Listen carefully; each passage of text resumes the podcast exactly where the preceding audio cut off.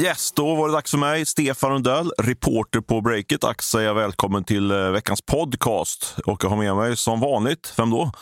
Åsa Johansson. Ja, visst är det. Men det är en sak som inte är vanligt. Vi sitter i en ny riktig superstudio i Monopol Medias superstudio r- precis utanför Vitabergsparken på Södermalm i Stockholm. Ja, men det gör vi. Jättekul att vara här. Ja, verkligen premium eh, och jag hoppas att ljudet blir ännu mer premium än det brukar vara.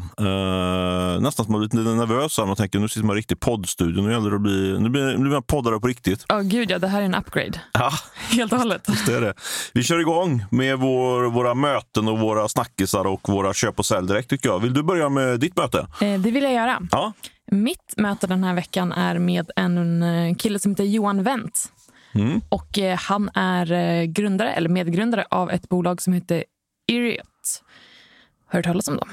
Ja, faktiskt. Det var ju de som var i Draknästet. Det stämmer. Vi- Eller ska jag vara helt ärlig så kommer jag inte ihåg namnet, men jag däremot kommer ihåg hans medverkan. Han hade någon eh, medgrundare men med en eh, hatt på huvudet som jag kommer ihåg. Han stod och Ja, pitchade. okej, ja, det, det är mer än jag kommer ihåg. Men i alla fall, vi snackar i veckan för att eh, de har tagit in kapital och nu ska de eh, växa ännu mer. Eh, och vad som är roligt med det här bolaget är att som sagt, de var med i Draknästet i höstas, eller det sändes i höstas Eh, fick ett miljonerbjudande av eh, drakarna. Där Och vad var, de hade, jag vet minst att jag gillade deras idé väldigt mycket, men jag kommer inte ihåg exakt vad det var de gjorde. Det var någonting med bevattningssystem och någonting va? Exakt, det kan vi nämna också. Eh, trådlösa och automatiserade bevattningssystem. Ja. Eh, och det här ska spara tid, det ska spara vatten, det ska vara bättre på alla sätt Ja, jag, verkligen, jag kommer ihåg, faktiskt, nu dåligt, dåligt att jag säger att jag, inte kommer ihåg exakt detaljerna kring det, men jag kommer ihåg att det var verkligen sån där, en av dem som jag tyckte stack ut och var så här, ja det här var en riktigt bra idé, de här måste få kapital. Liksom. Men som du är inne på, de tog inte emot kapitalet. Mm. De tog inte emot kapitalet. De vill, eh, vill inte sälja så billigt. Nej. Eh, om vi hårdrar lite. De, de var inte nöjda med värderingen, så de tackade nej. Men eh, som känt med Draknästet är att det sänds på bästa sändningstid och har riktigt fina tittarsiffror. Mm. Så de fick ett ordentligt skyltfönster där och eh, det var omkring 30 investerare som hörde av sig. Jag vet, jag läste den här artikeln, men jag hajar verkligen till. tre- Det är ändå rätt, 30. eh, det är för hårt, det är ändå hårt. Det är inte som att man får liksom 30 som ska köpa några tuggummi eller någonting, det är 30 som vill investera miljoner. Liksom. Så det är, det, det är ändå, får man säga, hatten av till Draknästet. Ja, det är verkligen hatten av. Så att de, de som är med i det här programmet, även om de inte tar in kapital, de syns. Mm, Och då är frågan, det kan ju vara värt mer nästan. just det. Så Det kanske blir, blir en trend där att, man, att fler och fler säger nej, liksom, för de vet att de eh, kan få kapital på annat sätt. Då.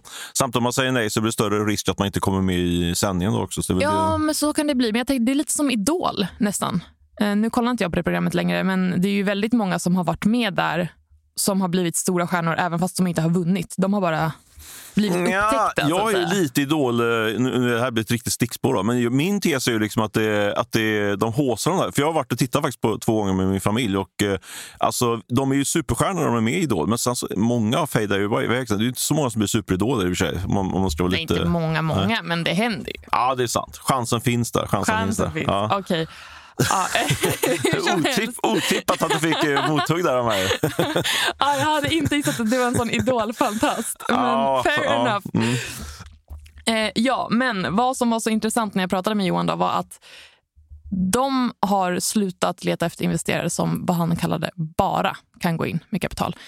De är jätteglada över att få in de här pengarna såklart. Men vad som väger tyngst, det är nätverket de får tillgång till och det är eh, LRF Ventures som går in. Eh, så de säger att ja, nej men nu, nu får vi använda deras nätverk. De kommer koppla ihop dem i deras kanaler i andra länder och så vidare. Ehm, Men De kan tänka ha bra närvaro i den, i den agrala sektorn, så här, i jordbrukssektorn, va? LRF. Ja, nej men Mm. precis. Ehm, så det var jätteintressant att, eh, att prata med honom just... Alltså man hör mer och mer att folk är så här, ja pengar, självklart behövs det. Men det är nätverket som verkligen spelar roll, in Just the end of the day. tror jag är helt rätt spaning. Eh, Frågan är om det är så lätt att få kapital eh, i detta läget. Då kanske man är tvungen att ta vad som, vad som finns. Och så. Men vi återkommer till det i Det våra vi. vidare spaningar. Här. Men du, eh, eh, men jag håller med dig. Det är ju liksom verkligen så att, att nätverk och typ av investerare är minst lika mycket värt som, eh, som pengarna ibland. Men ibland måste pengarna fram också. Det måste ju vara så, helt klart. Eh, men du, vad har du haft för möte i veckan? Ja, men jag hade ett digitalt möte med en kvinna som heter Nathalie Tideström Heidmark. Och jag tyckte det var lite kul att plocka upp det utifrån lite grann sådär journalistiska dilemman som man kan säga man kan få ibland som, som reporter på breaket och även i andra eh, medier kan tänka. Mm, som vadå? jo, men så här, alltså, storyn var ganska enkel. Jag, jag, hon dök, dök upp i mitt eh, flöde. Hon likade faktiskt att vi, eh, vi drog igång Shift som vi drog igång nu i måndags. Kul. Eh, Ja, det gillar jag. Så då var inne och kommenterade och sådär. Då, dök hon, då är, ju, är ju då LinkedIns algoritmer så finurliga att då dök hennes post upp till mig ganska snart. Och då skrev Mm, hon att hon, ja, men precis, att hon skulle då bli, bli eh, att hon har slutat helt enkelt som vd då för det, det som tidigare hette United Screens som nu heter eh, We Are Era. eh, Ett Youtube-nätverk eller ett influencer-nätverk. Som vi skrivit massa artiklar om. Men jag hade missat det. Men hon hade slutat som vd där och då, då eh, eh, direkt, jag direkt message till henne och eh, frågade om vi inte kunde göra en intervju. Jag gjorde en intervju med henne i all enkelhet och eh, storyn där var ju att hon hade vänt eh, United Screens på, under, på, under loppet av ett år faktiskt som vd. Från en förlust på 44 miljoner till en vinst på en miljon. Okej, hur gjorde hon det? då? Ja, det frågar jag ju såklart lite frågor om. Och hon pratade om att hon hade effektiviserat organisationen och ja, lite, så här, lite mer övergripande fluffigt sa hon, eh, gav hon lite svar på det. Eh, gick inte in i superdetalj, men min story var klar. Liksom hon hade vänt eh, gjort en turnaround och nu skulle hon gå vidare och bli entreprenör och sådär. Men precis när jag skulle sätta mig och skriva, jag tror jag har faktiskt skrivit rubriken till och med redan och skickat till min, eh, till min eh, nyhetschef och fått ett OK att köra. Så gjorde jag en googling Som kan vara bra att jag ska göra aldrig ibland. kolla en bra story. Nej, nu ska jag inte dra det här för, nu ska jag inte, eh, nu ska jag inte smutskasta Nathalie här, för så är det inte. För det, jag ska snart komma till, till eh, dilemmat här. Då. Men då, då visar det sig att eh, Resumé, eh, branschtidningen Resumé, hade gjort en stor granskning på, på egentligen åren med United Screens. Det var inte fokus framförallt på Nathalie Tideström Heidmark, du kan vara med på, på de gamla grundarna där. Och, eh, de målar upp en, en ganska mörk bild av hur det varit på United Screens, kan man säga, förenklat. Jaha, vad hade hänt då? Nej, men jag är lite, så- lite så här um, restriktiv med att berätta för mycket. För, för den här artikeln handlar ju mycket om... Det var ju extremt mycket anonyma röster. Eh, det var ett eh, 30-40-tal som hade fått eh, sluta då, eh, i samband med att uh, Nathalie eh, gjorde den här stora uh, turnarounden av bolaget. Eh, och då är det alltid folk som... Nu, det här är min, min version av det, men då är det alltid folk som eh, blir sura såklart när man, när man får sparken och sådär. Liksom, sådär. Så jag tycker att man ska vara, behandla, man ska vara ganska försiktig eh, när man gör den typen av eh, stora reportage där man bara använder sig av anonyma källor. Liksom. För det, måste, det, blir, det, blir svårt, det är väldigt lätt att, att säga saker anonymt och svårt att verifiera. Liksom. Särskilt för oss som, som ett medier och bredvid eh, Resumé. Och, för man gör ofta rewrites på den typen av artiklar. Men vi brukar vara restriktiva med det för att se liksom, vad är det som är kärnan i det här. För vi kan ju inte kolla det här lika bra som som den ursprungliga reportern är. Och än en gång, det, här, det är här, som sagt, det är lite minerad mark där, för samtidigt vill jag inte bäsa Resumés granskning. Jag vill, alltså, jag vill bara lyfta fram eh, dilemmat då som dök upp. Att här fanns det då en story om att eh, att det var ett företag där det varit, eh, enligt Resumé varit väldigt jobbigt och eh, tjurigt i, i, i det lägret. Och, eh, Nathalie Tideström Heidmark hade bara skrivit ett, gjort ett ganska långt skriftligt uttalande när hon bemötte det här. Liksom. Okej. Så då stod jag inför det här dilemmat. Vad ska jag göra? Liksom? Ska jag gräva vidare här? Eh, hur, ska, jag- hur ska jag behandla det här? Eller ska jag liksom bara låtsas som det regnar? Eh, vilket kändes inte så bra. så det, min lösning på det här problemet är att jag, jag ringde tillbaka till Nathalie och, och eh, så att säga, konfronterade kring det här och lät henne be, bemöta den kritiken som framfördes i Resumé. Och så, så skrev jag eh, det. Men storyn blir fortfarande att hon har varit med och, och vänt det här bolaget och eh, kan fortfarande känna lite grann så här, hmm, borde jag ha grävt djupare där eller är det kanske inte någon story alls? Jag vet inte. Eh, spontant, du som är också journalist, tycker du att jag gjorde, gjorde rätt? Eller förstår du ungefär hur jag, hur jag agerade? Ja, nej, men det är klart jag förstår det. Och eh, Bra att du ringde upp, skulle jag säga. Eh, och Jag har läst texten och jag tyckte att den var, var väldigt bra. Men då är frågan, tänker du släppa den här bollen nu eller kommer du gå vidare med den? Ärliga svaret, jag kommer nog släppa den om jag inte får några heta tips här i podden. Eh, för det är också en faktor kring det här med, det är ju väldigt tidskrävande att göra den typen av Ja, grävjobb. ja, Liksom. Så det. det, och eh, nu har ju Resumé redan gjort det. Eh, och eh, nej, jag tror inte att vi har riktigt tid och resurser att gräva det här. Vi får ganska ofta tips till, till relationen om olika ja, kan man säga, mm, tveksamheter då i bolag och sådär. Men då gör man alltid en bedömning. Liksom, har vi tiden att lägga, till, lägga på det här? Och eh, det kan bli ganska krasst faktiskt. Vad kan vi få ut av det här och vad har vi tiden? Liksom sådär. Och jag tror i det här fallet kommer vi nog inte gräva vidare.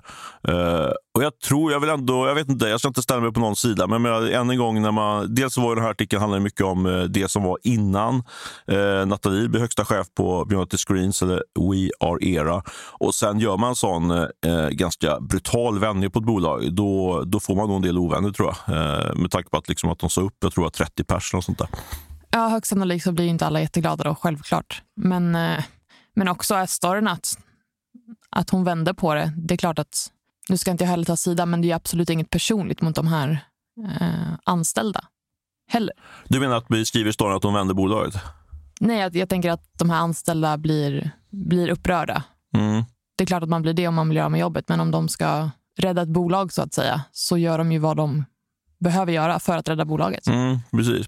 Men det är väl just det, det, är väl det som, jag, som jag tycker är svårt att sätta ner foten på. Om de gjorde det som man var tvungen att göra, precis som du sa, eller om de gick för långt. Då. Och där, mm. uh, I rest my case där. Det, ja. det, det, ja, in och läs texten så får du se om du tyckte att den var tydligt, hyggligt balanserad. Och Det finns också såklart en länk till Resumés artikel om man vill liksom gräva djupare där. Det var mitt möte. Ja, Spännande uh, möte. Ja, lite så här um, tidningen, medierna blir det nästan nu. Om, ja. brukar titta på det, medierna i. Lyssnar du på det? Medierna i P? Inte jättemycket faktiskt. Okej, okay, jag lyssnar varje vecka. I lördagar. Det är mediemagasin i Sveriges Radio. Men alltid bra med lite lite eh, bakom kulisserna, hur tänker vi journalistik också tänka. Och ropa gärna till om du tycker att jag eller agerade märkligt i det här fallet. Du, ska vi gå vidare på våra, våra snackisar? Det tycker jag. Alltså, vi, vi måste ju såklart börja med den stora snacksen. Ja, visst är det. Ja, ja. det... Vi funderade på om vi skulle släppa den, men, nej, vi, men sen ändrade vi oss. Vilken är stora snackisen? Det är ju börsen. Såklart. Vi kan ju inte inte prata om det här. Eh, kursen har återhämtat sig något eh, lite efter kraftiga fall och då meddelade Fed-chefen Powell att den amerikanska räntan skulle lämnas oförändrad. Men det är fortfarande skakigt, eller vad säger du? Verkligen. Och, eh, det var, jag satt och följde det igår kväll. Vi spelade in det här på torsdagsmorgonen. Och, eh, först var ju börsen, den amerikanska börsen upp och sen började han snacka Powell och då gick det, gick det ner. Och Sen mm. såg jag att på den asiatiska marknaden så, så har, det, har det varit väldigt tjurigt för eh, techaktier. Så det, mm. ja, det är verkligen skakigt. Sådär. Och, eh, vi snackade om det här eh, eh, i förra, förra, förra veckans podd. ja, men det stämmer. ja, precis. Och lite grann därför. Vi vill ju alltid vara aktuella och nya här. Så vi var lite så här, ska vi prata om börsen igen? Och så men ja, vi måste, det, nästan, det är nästan tjänstefel om vi inte tar upp tycker jag. Och det som har hänt som jag tycker är intressant är att när vi snackade om det förra veckan, då hade, vi, hade jag ju pratat runt med, med ett antal eh, rätt tunga investerare och då, lite, då stod det och vägde så här lite grann. Kommer ja, det här på? För det, vi, det vi fokuserar på var ju eh, hur påverkar det här de onoterade aktierna, ja. onoterade techbolagen. Tech, eh, och då stod det lite grann och vägde ja, men det här kommer få stor återverkan. Och så var det andra gruppen som sa att nej, men det här, det finns mycket pengar i ladorna, mycket fonder som ska in med mm. pengar och sådär. Så det kommer nog lösa sig där utan någon större turbulens. Men det som har hänt nu det är att jag och även framförallt min kollega Ola Aronsson har gjort ett nytt ringrace. Ja. Och nu skulle jag säga om det, var 50-50 mellan de här två grupperna så är det, skulle jag säga att det är en 75-80% till gruppen som säger att det här kommer verkligen få eh, kraftiga följder för, för den onoterade marknaden. Så det är en ny datapunkt som vi det kan föra datapunkt. Ja. Och det, men det är en svängning då från, bara från förra veckan? då? Ja, precis. Jag tror att det här börjar sätta sig nu. Liksom. Och, eh, det som jag tycker är kanske ännu mer intressant var att jag läst, läste en väldigt bra artikel i nästan min favoritsajt, eh, The Information, techsajt, den amerikanska techsajten, mm -hmm. betalsajt, eh, som kom ett jätteintressant eh, eh, större jobb i, i natten till, till torsdagen. Då. Eh, så jag tror inte att det är så många som har uppmärksammat det. Och eh, Det de visar på, eh, det de grävt fram, det är att nu börjar det komma eh, tydliga datapunkter och händelser på som, vi, som verkligen bevisar här att sättningen på, på den noterade marknaden har börjat sätta sig, få följdverkningar in i den onoterade marknaden då också. Det finns det här bolaget, den här stora hedgefonden Tiger Global som har kommit som blivit, jag tror, är en utav, jag tror det är faktiskt världens största techinvesterare numera, en hedgefond som det heter. Och de har inform enligt Information då, i två case eh, börjat pruta på priset med hänvisning till att eh, kurserna gått ner så mycket i, i, ja, på börsen helt enkelt. Okej, okay. Prutar de mycket? Eller liksom... Ja, 20-30 procent. Så det, har varit att de har gett så kallade term sheets. Då, liksom, då, då är det egentligen done deal, eh, affären klar. Liksom. Efter det så säger de så här, vänta nu, nu har liksom era konkurrent börsen gått ner med kanske 30-40 procent. Vi ja. prutar priset. Mm. Så då säger de att de vill pruta och de har även fått igenom de här prutningarna. Mm. Eh, Så där är ju verkligen eh, hårda... eh, Det, då är det liksom inte bara spekulationer från Stefan Lundell att det kommer hända någonting. Det, det är faktiskt något som verkligen har hänt. Liksom. Och det där triggar mig att börja gräva i hur det ser ut på de svenska och nordiska marknaderna. För jag tror att det, i detta nu när vi pratar eh, så, så sitter riskkapitalister och funderar på ska de kunna eh, pruta ner priset med, med hänvisning till börsen. Så det tycker jag är en väldigt viktig datapunkt. Eh, om jag får babbla vidare här med datapunkter, eller Ja, vill gör du det, bryta kör. in där? Det känns som Eller men- en lång monolog här kanske. Ja, men kanske lite grann. Men så, Ja. om men säger så här, alltså, samtidigt är det är ju lite dubbelt, för vi befinner oss i en högkonjunktur. Och senast igår var ju en, det var en svensk bank som var ute och eh, pratade om att svensk ekonomi visar tydliga tecken på att vara överstimulerad och att efterfrågan på arbetskraft är rekordhög. Hur hänger det här ihop? Ja, det kan man fråga. Det är ju lite så här schizofrent, att, eh, precis som, som du är inne på, liksom, att ekonomin är ju grymt stark. Liksom, och det märker ju om vi nu ska ta oss på breaket som exempel så har vi ju jättebra fart på våra affärer. Liksom annonsmarknaden är superstark eh, och eh, vi säljer premium som aldrig tidigare, vilket är Ja. jättekul. Eh, samtidigt så läser man i tidningarna och ser på sajter om, om, om att börsen rasar och, och att räntan är på väg upp och sådär. Så det är lite sådär, börsen är ju alltid före liksom, kan man säga. Det är liksom, Och det är liksom en jobbig datapunkt. Att de brukar, börsen brukar faktiskt ha rätt på att ligga, li- ligga lite före den va- real, reala ekonomin. Men om man tittar på det som, som om, lite mer på det, på det som är på riktigt liksom, så är det ju så att eh, amerikanska riksbanken är ju på väg att, är ju på väg att höja räntorna nu i olika steg. Första höjningen kommer i mars tror jag. Eh, och då ser man om, om räntorna går upp eh, så blir börsen tjurig och eh, då är det finns också risk att eh, boräntorna går upp. Och vi är ju, är ju i Sverige ett stort, eh, har ju äger, mass, folk äger ju jättemycket aktier och så ser man att börserna går ner, kurserna går ner. Då blir man lite det är tråkigt och sen så ser man också att boräntorna går upp. Ja, det är också tråkigt. Ja, men då, då finns det stor risk att vi som konsumenter blir mer restriktiva. Helt enkelt, vi vill inte ut och shoppa lika mycket eller köpa, checka på restaurang och så vidare. Nej.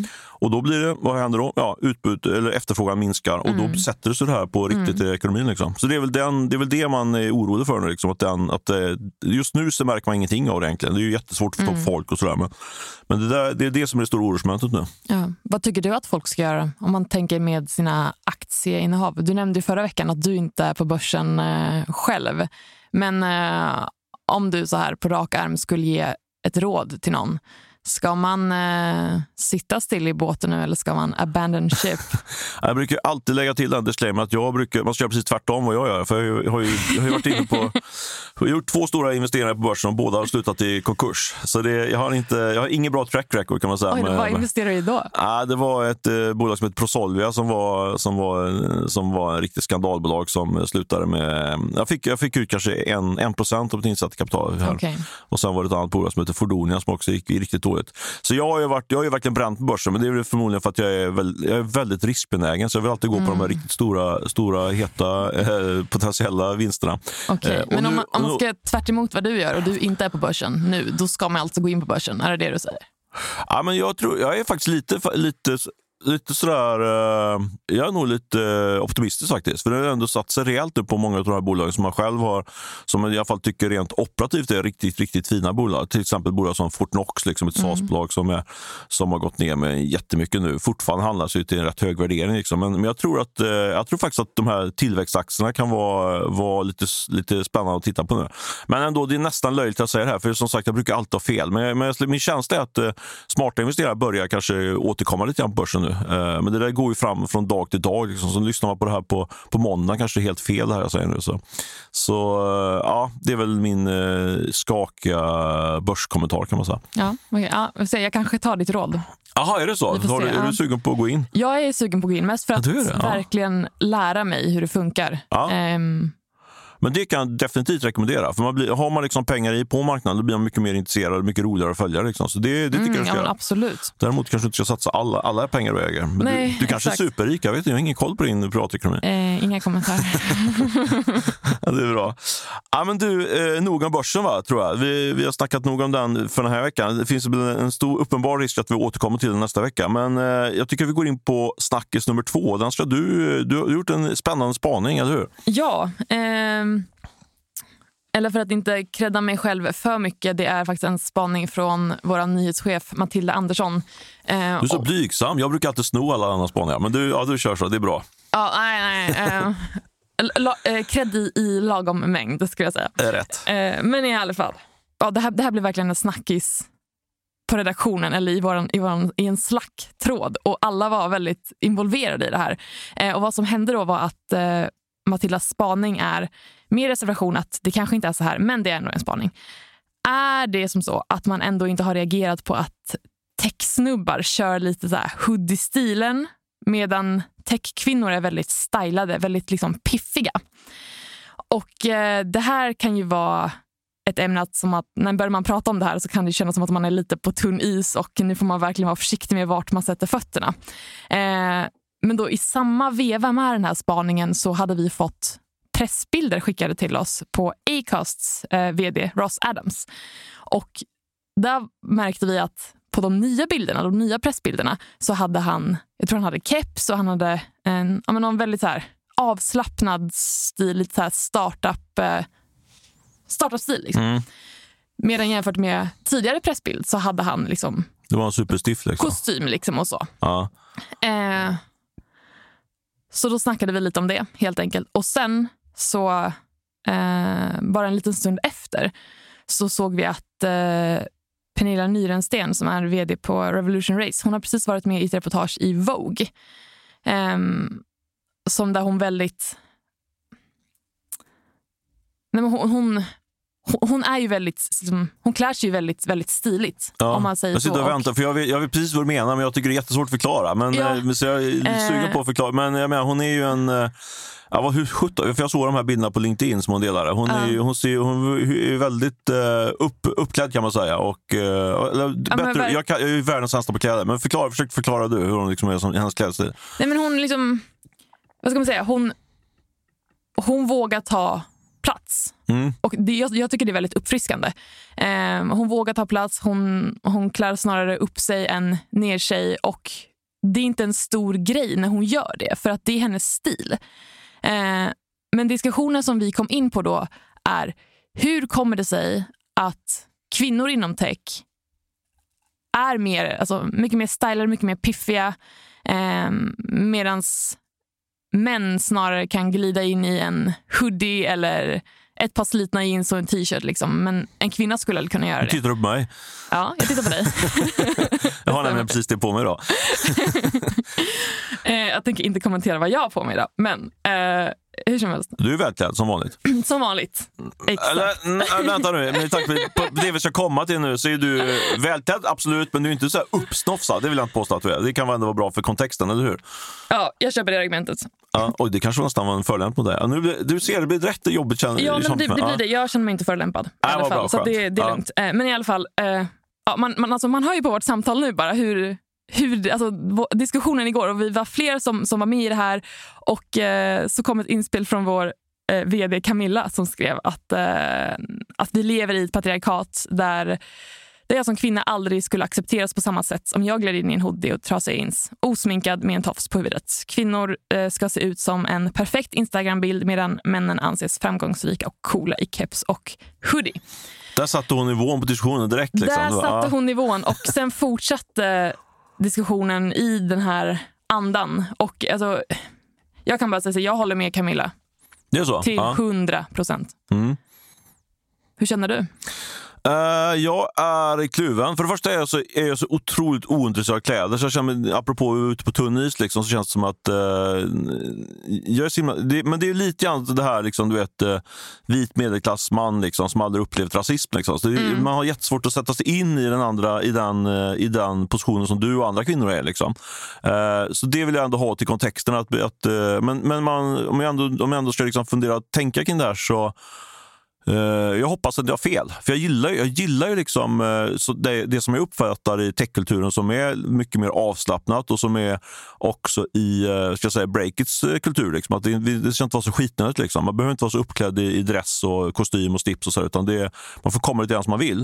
Eh, så vill jag att det ska vara. Men, men det har satt igång tankar här under natten. När jag, när, Ja. när jag men så vad, har det, du, vad har du tänkt då? Nej, men alltså att ni kanske, ni kanske är något på spåren. Liksom. Att, eh, att, Kanske? eh, Ja, ja men alltså, absolut någonting på spåren här.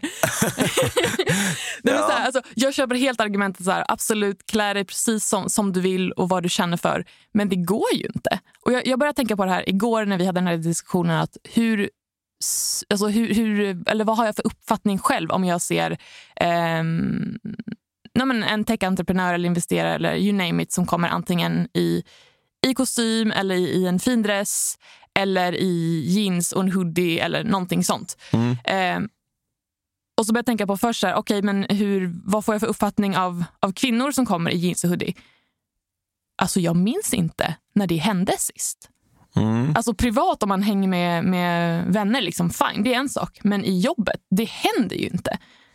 Alltså även visst, alltså jag säger inte att, att kvinnor jag möter i, i arbetslivet som jag intervjuar och så vidare inte har jeans på sig. Nej, men det är klart att de, de kan ha det. Men de är ändå stylade på något sätt. Mm. Ja, men du kanske har rätt i det. Jag har ju kört ett sånt eh, lunchrace nu innan då den senaste coronaboomen här. Så körde jag liksom systematiskt så lunchade jag bara med kvinnor faktiskt under typ två månader. Någonting sådär. Okej. Och nu när jag liksom drar mig till minnes så, här, så ja, det stämmer nog faktiskt att de, de flesta har varit eh, i mina ögon då ganska uppklädda. Så. Det, det, det kanske är så faktiskt. Jag, jag kanske levt i liksom en lögn och trott att det varit, eh, varit jämlikt på den här punkten. Men, men det, det, det är det jag säger, att jag satt igång tankar i mig det här. Det sista, jag har liksom inte reflekterat över det, liksom, eh, vilket säger säkert mycket om, om mig som person. och så. Men, men jag vill ju tänka liksom, att jag som, i alla fall som journalist liksom, tycker att det ska vara coolt. Eh, jag tycker, det sticker ut mer, liksom, då, vilket då stärker en tes. Då. Men om, om en kvinnlig entreprenör kommer i, i jeans och hoodie, liksom, vilket jag gillar ju när det sticker ut ju, eh, som entreprenör. Eh, så... Men hur tror du att du skulle reagera? eh, positivt, tror jag faktiskt. Jag hoppas det verkligen. Jag tror att, eh, Hade du märkt någon skillnad?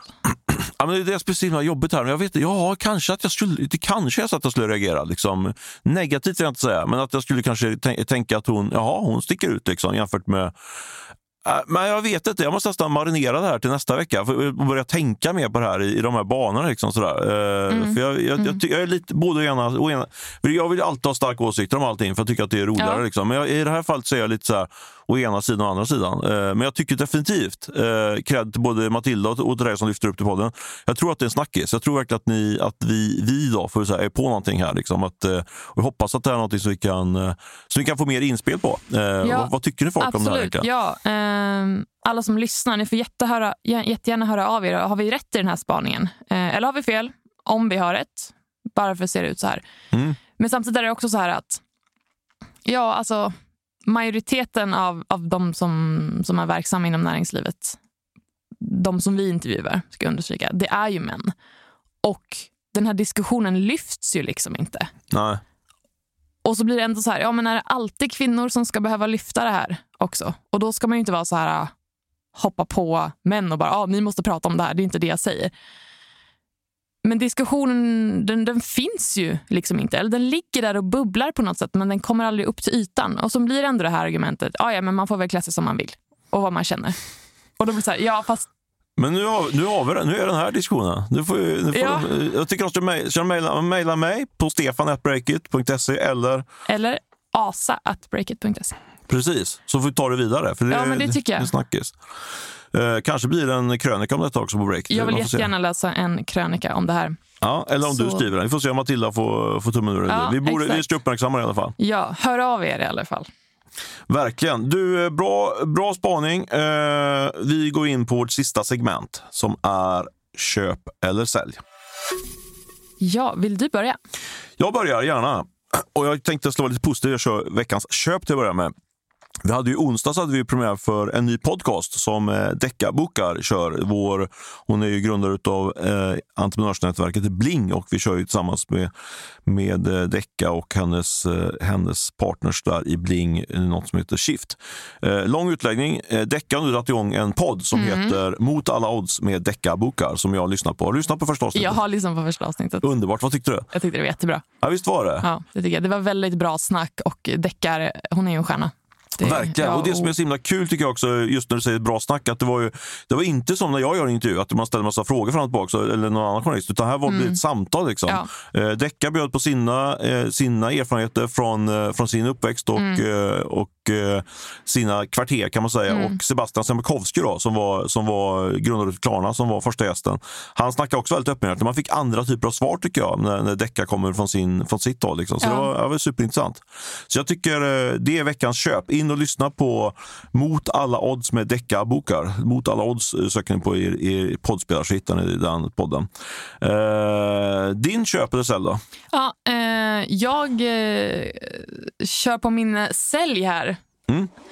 Och jag sätter en sälj på Henrik Persson Ekdal. Och jag, jag tycker att det är så roligt för han har, han, han har startat ett, ett flygbolag som heter Skåneflyg Ja. som ska eh, lyfta från eh, landningsbanan i Skåne nu under våren. Var någonstans i Skåne är det? Vet du det? Det är Kristianstads eh, flygplatser. Kristianstad menar du? Kristianstad, säger man Kristianstad? Ja, Kristianstad. Min syster bor i Kristianstad. Hon blir väldigt eh, ledsen om jag säger Kristianstad. Kristianstad heter det. Absolut, det Oj, vad jag. inte hade koll på det. Ingen fara. Ja, men då har jag mig i alla fall. ja, i alla fall. Jag kan mitt flyg bättre ändå. Ja, verkligen. Jag måste, Eh. jag måste, in, jag måste ha en parentes. Du ju, Ja. har ju eh, flygcertifikat, så du har ju verkligen koll på det här. Så ja, jag vill bara säga Ja. det. Fortsätt. Ehm, tack för inspel. Eh, eh, men i alla fall, så att Henrik då ska ju starta det här flygbolaget. Eh, och jag tycker att det här är ju... Det här kommer bli en jättedålig affär. För, ja, men du, alltså, allting är jättedyrt med flyg. Allting blir mycket dyrare än vad man tänker sig att det ska bli. Ehm, och visst, han har ju rätt bra med cash. Ja, han håller, han håller svälten från dörren. Ja. Jag tror att det här är 100% ett prestige, prestigeprojekt. För det här, alltså, han kommer inte göra en bra affär på det här. Men å andra sidan, hade man haft lika mycket pengar som han har, då kanske man skulle gjort samma sak själv.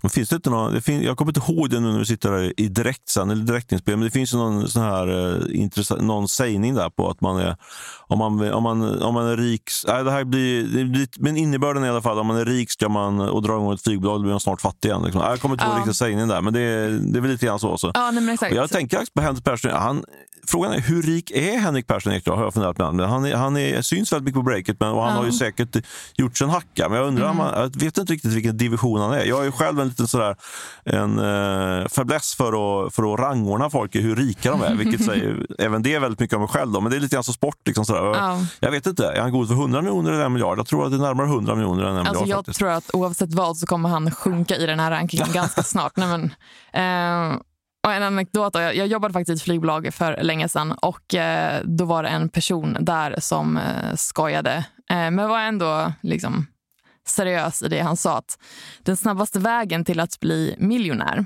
det är att vara miljardär och starta ett flygbolag, för då kommer du se pengarna ryka. Men där var det ju, det var Ja, den jag sökte. exakt, ah, exakt. Bra, du hade den. Det var mycket Eh, bättre. Ja, bra. Ja. Så ja, jag säger eh, god tur till det här flygbolaget. eh, men jag tror inte att det kommer hålla så länge. Nej, Okej, ja, bra, bra, bra säljrekommendation där. Jag går in på min säljrekommendation. Det är lite kopplat till eh, Mot alla odds med deckarbokar som jag verkligen ska lyssna på. För hon har ju då Sebastian Semakowski som gäst i första avsnittet. Och eh, jag måste säga, apropå det vi pratade om tidigare också kring börsen och så, att en kraftig sälj just nu på Sebastian Semakowski. För tittar man på, eh, vi gjorde en genomgång här nu som var publicerad precis på, nu på torsdagsmorgonen, hur, hur eh, Klarnas konkurrenter har gått på börsen. Eh, Även hur andra techbolag har gått på börsen versus de onoterade. Då. Och det visar ju sig att eh, det är ju framförallt Afterpay, Afterpay och eh, Affirm som är de liksom tydliga. Och även Adyen är också en, två, en, ytterligare en sån noterad Klarna-konkurrent. De är ner mellan eh, 20 och 42 procent eh, för att vara exakt. Eh, och det är bara att sätta den, den vär- värdeminskningen på Klarna så innebär det att eh, Sebastians Siemiatkowskis Klarna har minskat i värde med sådär 50-100 miljarder de sista månaderna. Så det är pengar det med. Det är pengar det med. Så det tycker jag är sälj i någon bemärkelse på Sebastian Siemiatkowski. Ja, sälj på Sebastian. Sälj på Sebastian. Har vi något köp? Jag har ett köp eh, och det är bröderna Linus och David Stockelberg. Mhm. Eh, och de har ett bolag som för några år sedan köpte upp ett eh, konkursbo där sajten synonymer.se fanns. Mhm. Känner du till den här sajten? Ja, någon, ibland inte jätte... Ibland går jag in på den, men inte ofta. Någon gång händer det. Ah, det- okay. ja, det, här, alltså det här är ju, som journalist är synonymer.se min absolut bästa vän. Nu, Är det så? Ja, nu blir det mycket reklam för dem här, men jag använder synonymer.se varje dag. Okej, det måste jag börja med då. Ja, ja, nej, Ja. Men verkligen. Skriv in ett ord så får du eh, en rad alternativ till det. Superbra. Ehm, men i alla fall, när de köpte det här konkursbot eh, 2009 så hade den omkring 15 000 besökare dagligen. Idag är det liksom uppe i eh, hundratusentals. Mm. Och, ehm, Per dag alltså? Ja, Oj. om jag har Mm. förstått det rätt i alla fall. Eh, men nu i alla fall ska de här, ta den här sajten eh, ett steg längre och utveckla. Och, eh, ja, det, ska, det ska bli kul att följa och se. Tror du att det kan bli en bra affär också? Du kanske redan tjänar pengar på det? Jag vet inte. Ja, alltså, det har ju gått ganska bra. Lite sämre under eh, pandemin. Men då är också frågan så här, hur mycket mer kan de utveckla den? Det skulle dyka upp lite, jag tror, nu kanske jag säger fel här, men någon, någon typ av, av korsord och liksom spelaktiga sådär. Mm. Ehm, och de hade någon premiumtjänst också, om jag inte minns fel. Ehm, men det är också här, ja, synonymer. Hur, hur mycket kan man tjäna på det? Liksom, man måste ju utveckla det på något sätt. Men lite tjänar de redan nu. Hur mycket omsätter de liksom idag på det? Eh, under 2020 så omsatte de 13 miljoner kronor. 13 miljoner? Mm. Och gjorde de någon vinst på det också? Eller? Mm, de hade ett rörelseresultat på 8,8 miljoner. Oj, det är ju ja. superbra lönsamhet. Ja. ja, men då räcker det. spelar ingen roll hur det går, fortsätt utveckla det. det går, de är fortfarande, redan idag är de ju en riktig köp måste man säga, med, med, med, med den typen av siffror. Ja. Visst är det bra? Ja, verkligen. Snart, snart har de ytterligare en användare. Jag får börja använda den där synonymen.se. Mm. Uh, ja, men nog med reklam för dem. Uh, och det är, dags för att stänga, det är dags för oss att stänga igen den här poddlådan ifrån uh, Monopol Studio strax jag vet inte, väster om Vitabergsparken, tror jag. Säger vi. Det låter, det låter helt rimligt. Ja, precis. Och vi är tillbaka nästa vecka. Om inte du har något mer att säga så säger jag tack och adjö. Jag tycker att det känns bra det här. Tack och adjö.